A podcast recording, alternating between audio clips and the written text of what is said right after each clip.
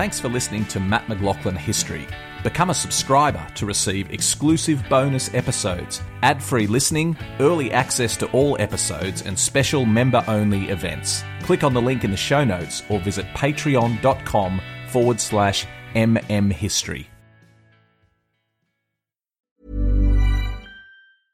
A lot can happen in the next three years. Like a chatbot may be your new best friend. But what won't change? Needing health insurance. United Healthcare Tri Term Medical Plans are available for these changing times.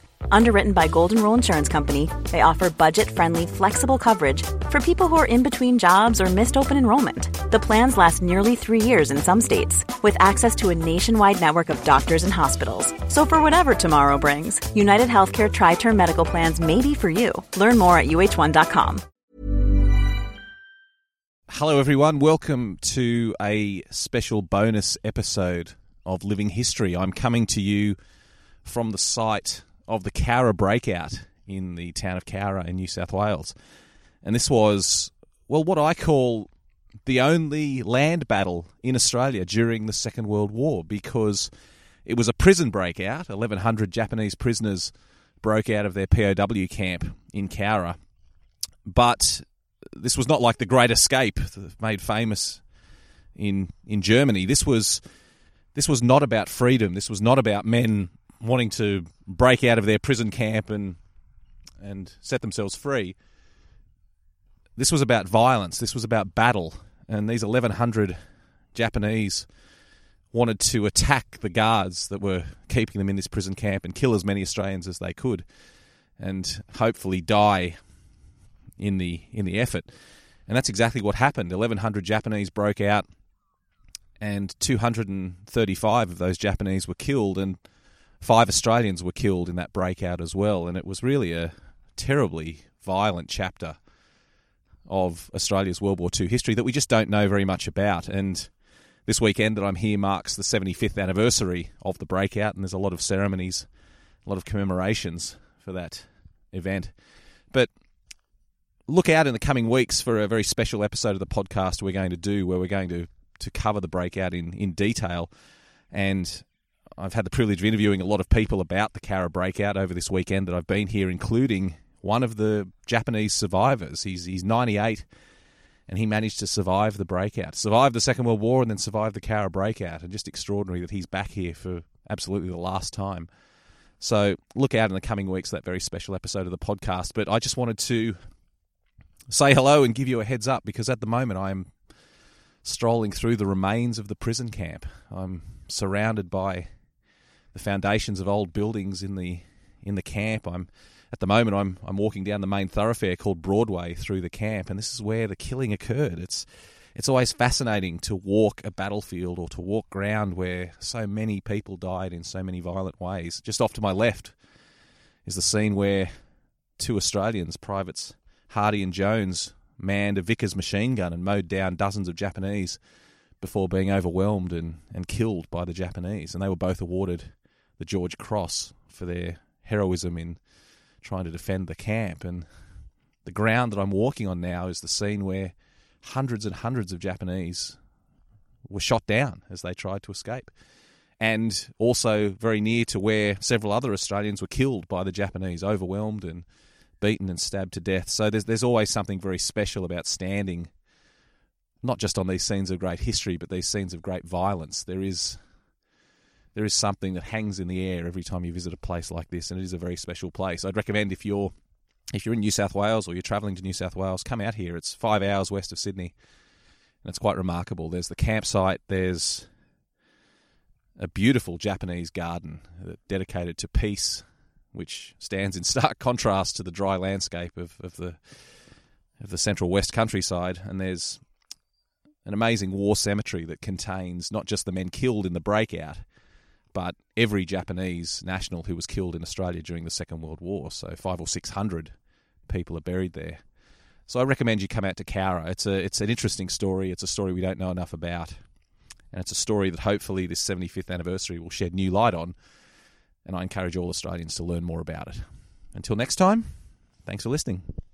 Hello again. This is part two of my adventures in Cowra because today is the 75th anniversary of the Cowra breakout, and I wanted to just to share with you what an extraordinary couple of days I've had here in Cowra. You should definitely come out here if you're in New South Wales. It's just the people are so welcoming, and the history is just absolutely wonderful. And this is a really important chapter of our World War II story that we should know more about.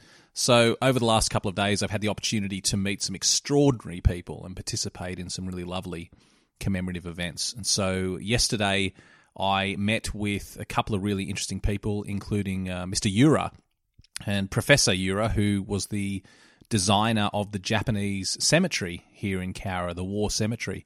And the cemetery came about because the 234 Japanese men who were killed in the breakout, 231 killed in the breakout, and then three later dying of their wounds. They were interred in the in a special plot at the Cowra civilian cemetery.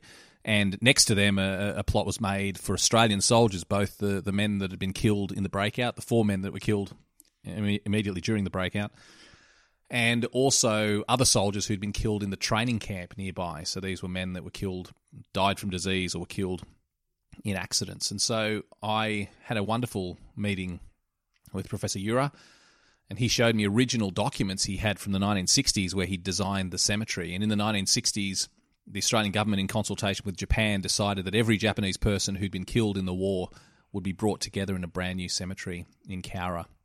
And that was the cemetery that Professor Yura created. And so he had the original plans, he had the original sketches he'd done, and the cemetery reflects fairly well his his ambitions for that space and, and what he wanted to achieve, and uh, which is not always the case. Uh, often the uh, the gap between the vision of an architect and the end product is quite large, but in this case, the cemetery fairly accurately reflects what he wanted to do, uh, and it is really a lovely place for peace and contemplation. So it was a real delight to meet with him. And then in the afternoon, a real highlight for me, I met Mr. Murakami, and Mr. Murakami was had served during the Second World War as a private in the Japanese army, and he was captured by the Americans in New Britain and then interred in Cowra. He was one of the prisoners in Cowra. He came to the camp in mid 1944, not long before the breakout, uh, and he participated in the in the Cowra breakout. And he was one of the group of men that charged into Broadway, the big central zone in the middle of the camp, and they came under withering fire from Australians at both ends of that long that long roadway and hundreds of men, well, not hundreds, but dozens of men were killed in Broadway. And Mr. Murakami was one of the ones who. Uh... One size fits all seemed like a good idea for clothes. Nice dress. Uh, it's a it's a t-shirt. Until you tried it on. Same goes for your health care. That's why United Healthcare offers a variety of flexible, budget friendly coverage for medical, vision, dental, and more. So, whether you're between jobs, coming off a parent's plan, or even missed open enrollment, you can find the plan that fits you best. Find out more about United Healthcare coverage at uh1.com. That's uh1.com. Since 2013, Bombas has donated over 100 million socks, underwear, and t shirts to those facing homelessness if we counted those on air, this ad would last over 1,157 days. But if we counted the time it takes to make a donation possible, it would take just a few clicks. Because every time you make a purchase, Bombas donates an item to someone who needs it. Go to bombas.com slash ACAST and use code ACAST for 20% off your first purchase. That's bombas.com slash ACAST, code ACAST. Who went to ground. He there was a drainage ditch down each side. He hit the drainage ditch, and he, along with hundreds of his comrades, sheltered from the from the murderous fire that was coming from the Australians. And that's where he spent the rest of the evening. He stayed there until daybreak, and at daybreak, the Australian guards came and rounded up all the Japanese survivors, and he was convinced he'd be executed for having participated in the breakout. But instead, he said, much to his surprise, they put him to work cleaning the camp up, and so uh, so he cleaned the camp up and. He was a man of few words. He's, he's now 98 and a lovely man. Uh, uh, he was a man of few words, but just his words that he had to say about the breakout were really quite extraordinary. And so, in the upcoming podcast, you'll hear from from um, Mr. Murakami about his experiences during the breakout and his experiences in the Imperial Japanese Army. So, just a real honour. It's always an honour to meet a World War II veteran in any circumstances, but to meet a Japanese veteran in Cowra who had participated in the Cowra breakout was absolutely extraordinary. And so, I'm sure Mr. Murakami's words will be the highlight of that podcast I'll be putting together over the coming weeks on the story of the Cowra breakout. And then yesterday evening, so this was the evening before the Cowra breakout anniversary, we went to the campsite. We actually walked from the beautiful Japanese gardens in Cowra. We walked a couple of kilometres out to the site of the POW camp, and there were all children there, dozens of children carrying lanterns. And we walked out just as the sun was setting, and then we had a beautiful sunset service out at the camp, and people stood up and shared their memories, and school children spoke about. They read quotes from people who'd been there during the war, and we had some um, some choir. A choir sang a couple of numbers. We had a Japanese opera singer, and she sang a beautiful a, a rendition of a Japanese song, which was just heart wrenching. This this this painful melody, but it was so beautiful at the same time. And just just sitting there on the gentle slope, looking out across the ruins of the POW camp as the sun set with the, all these people who'd come together was really quite remarkable. And then they lit a big bonfire, and then we all reassembled at 1.50 a.m. We came back to commemorate the moment the breakout began. The breakout was scheduled to begin at 2 a.m., but a Japanese prisoner lost his nerve, ran towards the Australians and to try and warn them, and so the Japanese launched the attack ten minutes early at, at 1:50 a.m. The battle began, the breakout at Cowra began, and so at 1:50 a.m. 75 years later, we assembled at the campsite, and they fired two shots. The uh, the son of the man who'd fired the original two warning shots on the night of the breakout fired two shots into the air, and three flares went up as had happened when the breakout occurred, and it was just a really special moment to be there and uh, the, these great links with history. It's so important that we create links with history. History doesn't belong in the past, it belongs to us now. And just so important that we create these links to history wherever we can. And this was a really special one. There's a replica of a guard tower there, and it was all lit up. One of the original spotlights from the Cowra camp was turned on. And just a really special moment. We're out there for maybe half an hour or 40 minutes just just commemorating that moment when the when the breakout began. Fast forward to this morning, and I was fortunate to be invited to a breakfast where there were a number of interesting people there, including the Deputy Prime Minister and including Dr. Brendan Nelson from the Australian War Memorial.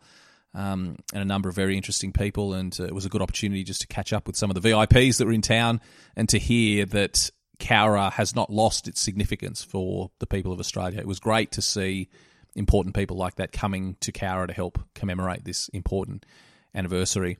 And then we had three um, very important services that uh, to commemorate the 75th anniversary, which took place 75 years to the to the day since the breakout occurred. So wreath laying services first at the campsite itself, where we'd come together last night to commemorate, and then we went to the cemetery and held a beautiful service in both the Australian cemetery, and uh, it was quite moving when the last post was played in that cemetery, surrounded by the graves of the men that were killed at the breakout and also in accidents at the training camp. And then we moved to the Japanese section where the, the 600 Japanese nationals are buried, including the 234 men killed in the Cowra breakout. And we held a wreath laying service there and then a Buddhist service there to commemorate the lost Japanese souls in that garden. And that was really quite remarkable. The, the service in the Australian cemetery was of a type that I'd been to before. It was similar to an Anzac service, still very moving in, in every, every way. It was very moving. Um, but it was a service that I understood well through having done it every Anzac Day and through doing it regularly on battlefields all over the world. The Japanese service was something quite remarkable. It was something very interesting that I had not experienced before. It was very beautiful. It was quite different in the way that it was presented. It was quite humbling. And there was a real feeling that we were there to pay our respects to the ghosts of the dead who still lingered around. So just a really a really lovely a lovely way to commemorate the 75th anniversary. And then following that, I went with my family. I'm here with my family, and we went and walked around the beautiful Japanese gardens that were built as a symbol of peace and reconciliation. And just a lovely way to end my time in Cowra, just strolling through those gardens with my children. And just, it was a beautiful sunny day. It was cool, but beautiful and sunny. And just walking through those peaceful gardens, just a one. We spent a wonderful couple of hours just contemplating and reflecting. It was really a, a, a lovely way to end what had been a very special commemorative service. So that was my time in Cowra. I've been here for three or four days. It's been really wonderful. It's a great town, very friendly people, nice food. I had the best Chinese meal I think I've had in uh, definitely in uh, regional New South Wales that I've uh, ever had. It was uh, quite great, and uh, good pubs, good friendly people, and just really special to be here at this uh, at this key moment in history to commemorate the 75th anniversary. Obviously, this was the last opportunity I would have to meet a veteran from the Cowra breakout. Um, the, the veterans will all soon be gone, and I just feel very privileged that I was here to commemorate this this special anniversary. And I hope you will enjoy my podcast when it comes out. Um, where I'll tell the full story of the Cowra Breakout, including interviews with all those key people that featured in the story. So it's one to look out for in the future. I hope you enjoy it. Thank you for joining me on this special journey through Cowra and keep tuning into the podcast. Don't forget to subscribe, subscribe and review the podcast so you'll never miss out on uh, on the great content we've got coming up because we've got some really fantastic things coming up next month in September. I'm heading off to Europe uh, and to the USA, and I've got some brilliant content lined up while I'm over there. I'm so excited to be able to bring you great content from the UK, from France, and then heading across to America to do some very special history podcasts and episodes of Living History TV. If you haven't seen Living History TV, head over to YouTube and check those out because we've got some great TV programs there. We've got a program I did on walking the Battle of the Somme.